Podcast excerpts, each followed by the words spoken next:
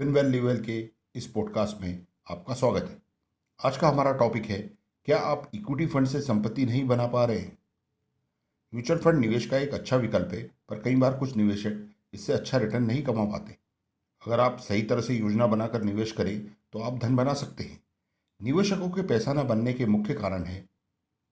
सबसे पहला कारण अल्पव्यधि में बाहर निकलना।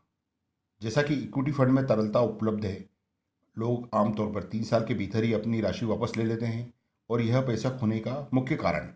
एक निवेशक जब अपनी पूंजी को दस परसेंट या उससे अधिक नीचे पाता है या वो अपने पैसे की वृद्धि नहीं देखता दो साल तक, तीन साल तक तो वह उसकी तुलना बैंक एफडी से करना शुरू कर देता है कि तीन साल में वो छः परसेंट की रेट से, आठ परसेंट की रेट से इतना ब्याज कमा लेता और उसे लगता है कि उसका ये जो निवेश का निर्णय है वो गलत है, उसे फ़ायदा नहीं हो रहा और वो पैसा वापस निकाल लेता है।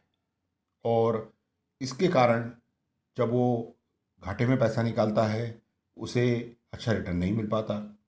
कुछ वर्षों बाद जब वो उस फंड में समय के साथ जब वृद्धि होती है तो अच्छा रिटर्न मिल सकता था, पर समय से पहले पैसा निकालने के कारण उसे घाटा होता है।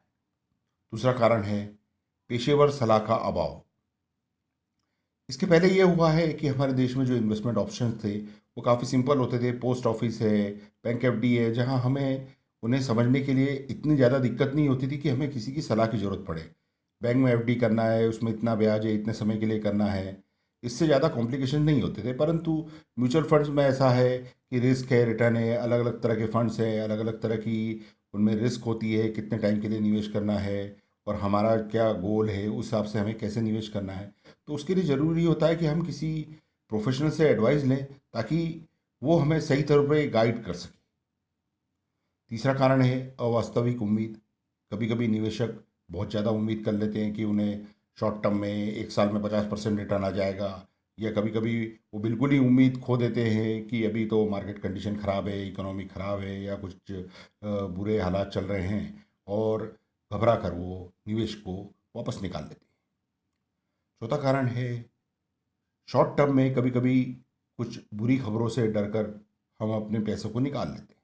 जैसे कभी ऐसा लग रहा है कि इकोनॉमिक कंडीशन काफ़ी ख़राब है या युद्ध की संभावना है तो उन्हें लगता है कि अब इकोनॉमी में और जो कंपनीज़ हैं उनमें काफ़ी समस्या आने वाली है और आगे चल के म्यूचुअल फंड में अच्छे रिटर्न नहीं होंगे या घाटा हो सकता है और वो पैनिक में उस पैसे को निकाल लेते हैं, जिसके कारण उन्हें नुकसान उठाना पड़ता है। अगर हम पिछले चालीस वर्षों में देखें तो बी एस सी सेंसेक्स सौ से ले तक चालीस हज़ार तक गया है। इस दौरान काफ़ी परेशानियाँ रही है, काफ़ी हमारे इकोनॉमी में उतार चढ़ाव रहे हैं, देश में भी हमारी काफ़ी समस्या रही है, कई बार युद्ध की परिस्थिति भी बनी है।